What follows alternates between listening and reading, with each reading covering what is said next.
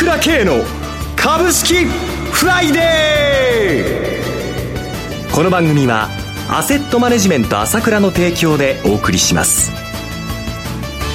皆さんおはようございます。進行役の浜田節子です。朝倉慶の株式フライデー今日も張り切ってまいりましょう。それでは番組パーソナリティをご紹介します。アセットマネジメント朝倉代表取締役で経済アナリストの朝倉圭さんです。朝倉さん、おはようございます。おはようございます。よろしくお願いいたします。ますそして、毎月第一金曜日は、アセットマネジメント朝倉、長谷川慎一さんにもお越しいただいてお送りします。長谷川さん、おはようございます。はい、おはようございます。よろしくお願いいたします。ます今週から新年度入りましたね。そうですね。予想通り。予想通り。高いですね。いいですね。昨日もニューヨークは S&P、そして輸送株指数、即指数も最高値と。そうですね。はい、もうね、アメリカ主導のこの景気回復。はい。一方で遅れるところは遅れる。うん、まさにこの格差ではあるんですけれども。はい。まあしかしながら、日本もね、まあワクチンのことも含めて、はい。アメリカの次にくっついていきますから、ええ えー、こういった問題は次から次へと、おそらく今ワクチンの問題も一番苦しいところにこれから2、3ヶ月かかるかもしれませんけど、えその後は明るいからね、もうこの相場、もう私一貫して言ってきました。4月になったら変わるよということですけれども、はい、まさにその流れがね、もう確実に日本でもアメリカでも出てきましたね。いいスタートダッシュが切れそうですか。という間に4000ポイント乗せてきたわけですけども、S&P。もう一つ大きいのは、はい、金利が下がりましたね。そうですね、アメリカの金利。普通、これだけいろんな景気状況が出てくればですね、はい金利がさらにという感じがあったわけですけども、えー、下がった。やっぱりね、新鋭の、新鋭4年度、米国債の買いもあるんだと思いますよ。ええー、だから一気にやっぱりいろいろ新営4年度になったことで、はい、やはりこの株買わなきゃもう機関投資家なんかもお手上げですよ これは全く変わると思います。もう。パフォーマンスがいいそうですね。あの、ちょうど先週の数字見てびっくりしましたけど、信託銀行ね、はい、はい、5000億売ってましたね、えー、1週間でね。年金のあたりですね。ねもう一貫してやはり株が上がってきたことでのリバランスっていうのをずっとやってたわけで、はい、まあこの残りもまあ、新営業の若干はあるかもしれませんけども、もうガラッと、はい19が変わりますね、えー、もう景気が良くなる、今、苦しい時だけども、その先は見えてますから、はい、ますます4月相場ということで、ついていけない人は取り残されますよ!っていう世界ですね。あと自社株買いの流れも。これも大きいですね。えー、もうね、えー、昨年はあの状態でしたから、うん、やはりキャッシュを手にしなければならないということでしたけども、はい。まあね、えー、この、昨日の第一生命もね、インパクトありました。お2000億もって感じでしたけども、はい、日本企業は金があるの。だからね、ちょっと前は離婚もそうでしたけども、もうお金が余ってるわけですから、もう次から次へということで、去年はなかった自社株買いが、今年も出てくるよということなんで、ますます需給は良くなる、景気は良くなる、株には追い風がついてくる。弱気だと取り残されちゃいますよ。っていうことなんですね。好条件が揃って4月スタートということですね。それではお知らせを挟んで長谷川さんのコーナーをお届けします。鋭い分析力で注目、経済予測のプロ、朝倉慶。日々のマーケット情勢や株式情報、個別銘柄の解説を朝倉本人とスタッフが平日16時、メールで約10分の動画を無料で配信中。株の判断に迷ったら朝倉系。詳しくはアセットマネジメント朝倉のウェブサイトへ。本日の指標解説無料メールマガジンにご登録ください。アセットマネジメント朝倉は証券取引、金銭、有価証券の予託、貸付行為は行っておりません。また情報提供する金融商品の取引では相場変動などにより損失を生じる恐れがあります。取引説明書、契約締結前交付書面などを十分にお読みいただき、ご理解の上お取引ください。金融商品仲介業者登録関東財務局長金中第605号。ここからは、長谷川新一の株式金曜ダービーのコーナーです。一つお気をつけいただきたいのは、買い推奨するものではありません。長谷川さんの視点で注目される銘柄を挙げていただきます。投資の最終判断はご自身で行ってください。え新年度も長谷川さんよろしくお願いいたします。はい、よろしくお願いします。それで、長谷川なんですけれども、はい、あのー、今月のカバングランプリ、出場しますので、夕刊富士ですね。になりますか？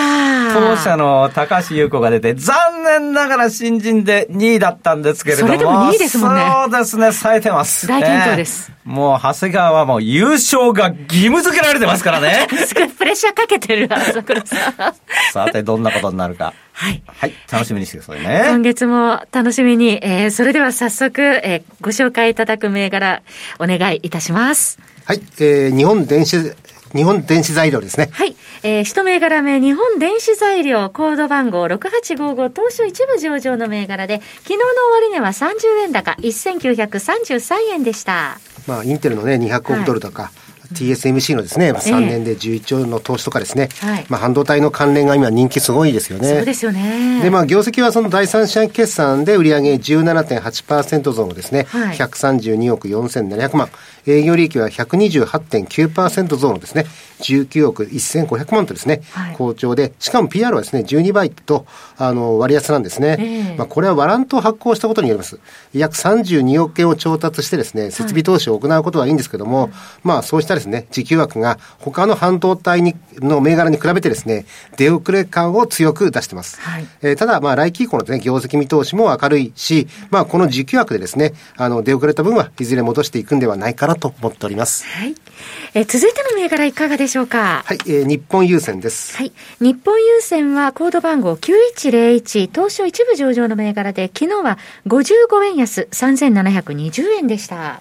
はい。まあ、コンテナ船とかですね、まあ、そういった定期船が、まあ、巣ごもり需要のですね、拡大などを受けて、まあ、運賃が高騰ということで、はい、まあ、日本はですね、その大手3社が、まあ、持ち分法、まあ、適用会社としてですね、まあ、共同運行してますけども、まあ、ここがまあ39%ですね、まあ、保有してるんで、まあ、一番恩恵を受ける。まあ、これは、えー、川船がですね、やはり情報修正してましたけども、はい、やはりコンテナ船はいいところですね。うん、で、前期足を引っ張ってきた、まあ、自動車船などのですね、不定期船も持ち直してきていると、いうことです。で、コロナ後のですね、景気回復で、えー、2号機がですね、さらに活発になることも、まあ、あの、私は期待してますので、これも注目すべき材料です。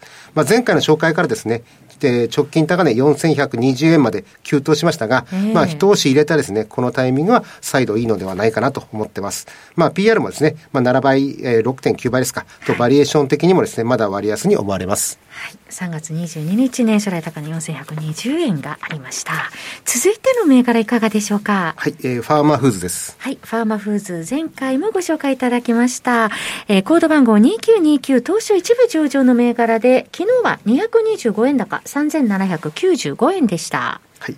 まあ、2月に、まあ、東証一部の昇格とか、えー、育毛剤入門がですね、えー、500万本突破、えー、あと、記憶力の向上と謳ったですね、ギャバイリ飲料の販売、えー、毛染め剤100万本突破、はい、えー、世界的食品原料メーカー、ケリーグループとですね、ヒアルロン酸のですね、えー、生成、えー、促進原料であるハス2のですね、販売のグローバル展開の業務提携、まあ、タラビ三菱製薬とのですね、自己免疫疾患に対する、えー、開発候補体のですね、開発ステージのステージに移行するということで、3億2000万のマイルストーンの獲得ということで、まあ、中間決済においてはですね、14億7900万の赤字からですね、8400万の赤字に大幅縮小を発表したので、まあ、要は第2クォーターは14億円近いですね、まあ、黒字になったということで、はい、まあ、しかも種目はですね、まあ、広告宣伝費は、まあ、大幅に減らしてですね、収益を回収するっていうビジネスモデルですから、えー、まあ、20億8800万円という会社計画はですね、まあ、増額修正をする期待が、えー、高まるんではないかと思います。はい、あと、えー、産業化成とですね、えー、資本業務提携をして、いよいよ乳毛シャンプーもですね、えー、販売が決まりました。はい、えー、そこの、えー、乳毛のですね、販売本数は300万本から400万本は47日、500万本までは43日とスピードが上がっています。材料も盛りだくさんです。続いての銘柄お願いします。はい、えー、ファストフィットネスジャパンです。はい。ファストフィットネスジャパンはコード番号7092東証マザーズ上場の銘柄で昨日は355円高3885円でした。はい。えー、まあ、24時間型フィットネスクラブ、まあ、エニタイムフィットネスですね、の日本におけるフランチャイズシステムを、えー、運営しています。で、24時間、えー、低価格、えー、マシン特化型、そして会員はですね、国内全店舗と、えー、世界4800店舗ですね、追加料金なしで、まあ、利用できるという、あの、面白さがあると思います。便利ですね。まあ、今ね、やっぱりコロナのね、うん、中でですね、やはり運動不足、こういったものを解消意欲が高まって、ってますし、えー、やっぱり安いですよね、通常のやっぱりあのだと1万以上が当たり前ですけども、はい、まあ、数千円でできるということで、あの若年層もですね、うん、まあ、利用できるということで、まあ、こういったコロナ禍の中でもですね、まあ、店舗数の出店はまあ継続して、まあ、伸びております。えー、昨日4月1日3940円の年初来高値をつけておりました。もう一銘柄お願いします。はい、えー、イビデンです。はい、イビデンはコード番号4062東証一部上場の銘柄で、昨日は140円高、5230円でした。はい、えー、パソコンやスマートフォンなどにですね、まあ、使用される IC パッケージ基板とか、まあ、プリント配線板などをですね、製造販売してます。はい、で、高い技術力がですね、えー、要求される、えー、高付加価値商品が、まあ、得意だということで、まあ、特に今、M、あの、MPU のですね、パッケージの需給逼迫が続いて、はい、大型化、多層化、複雑化が進んでまして、えー、まあ、ライバルの台湾メーカーはですね、こういった技術に、あの、追いついていないようで、まあ、ぶとまりが悪かったりするみたいですね。ですから、新興電工とともに大きく恩恵を受けるようです。で、証券会社、あの、各社のアナリストからの評価も高くですね、はい、まあ、主要顧客には、えー、パソコン CPU 大手のですね、えー、インテルがあります。まあ、先日のね、まあ、200億ドルの、あの、アリゾナ州の、まあ、新工場のですね、えー、建設を発表したのは、まあ、記憶に新しいですよね。えー、今回は5銘柄ご紹介いただきました日本電子材料、日本郵船、ファーマフーズ、ファストフィットネスジャパン、イビデンの5銘柄です。えー、なお繰り返しになりますが取り上げた銘柄はいずれも長谷川さんの視点で注目する銘柄で買い推奨するものではありません。投資の最終判断はご自身でお願いいたします。えー、さて、朝倉さんもう一つ伺いたいのですが、為替が1ドル100等円の半ばまで入ってまいりました。為替についていかがでしょうか？そうですね。えー、やっぱりアメリカの金利がこれだけね、はい、上がって、しかも先ほど言いましたけど、アメリカ主導の経済回復ですからね、え。ー、どうしてもどこもドルに引かれますよね。うん。はい、一方で、このドルが引かれるっていう部分の中で、うんまあ、格差という意味では、はい、まあ、今ちょっと出始めてますけれども、うん、トルコとかブラジルとか、いろんな国のね、えー、そういったところが、まあ、その、インフレ高くなるとか、はい、為替が安くなるとか、問題が起きてくる可能性があると、うん、ここはちょっと気をつけた方がいいかもしれない。ね、その後そのあたりは注意しながら臨んでいくというところですね、えー、さて番組もそろそろお別れのお時間となってまいりました。パーソナリティはアセットマネジメント朝倉代表取締役で経済アナリストの朝倉圭さん。そして長谷川慎一さんでした。お二方ともどうもありがとうございました、私朝倉慶が代表を務めますアセットマネジメント朝倉では SBI 証券楽天証券ウェルスナビの口座開設業務を行っています。私のホームページから証券会社の口座を作っていただきますと週2回無料で銘柄情報を届けるサービスがあります。ぜひご利用ください。それでは今日は週末金曜日。頑張っていきましょう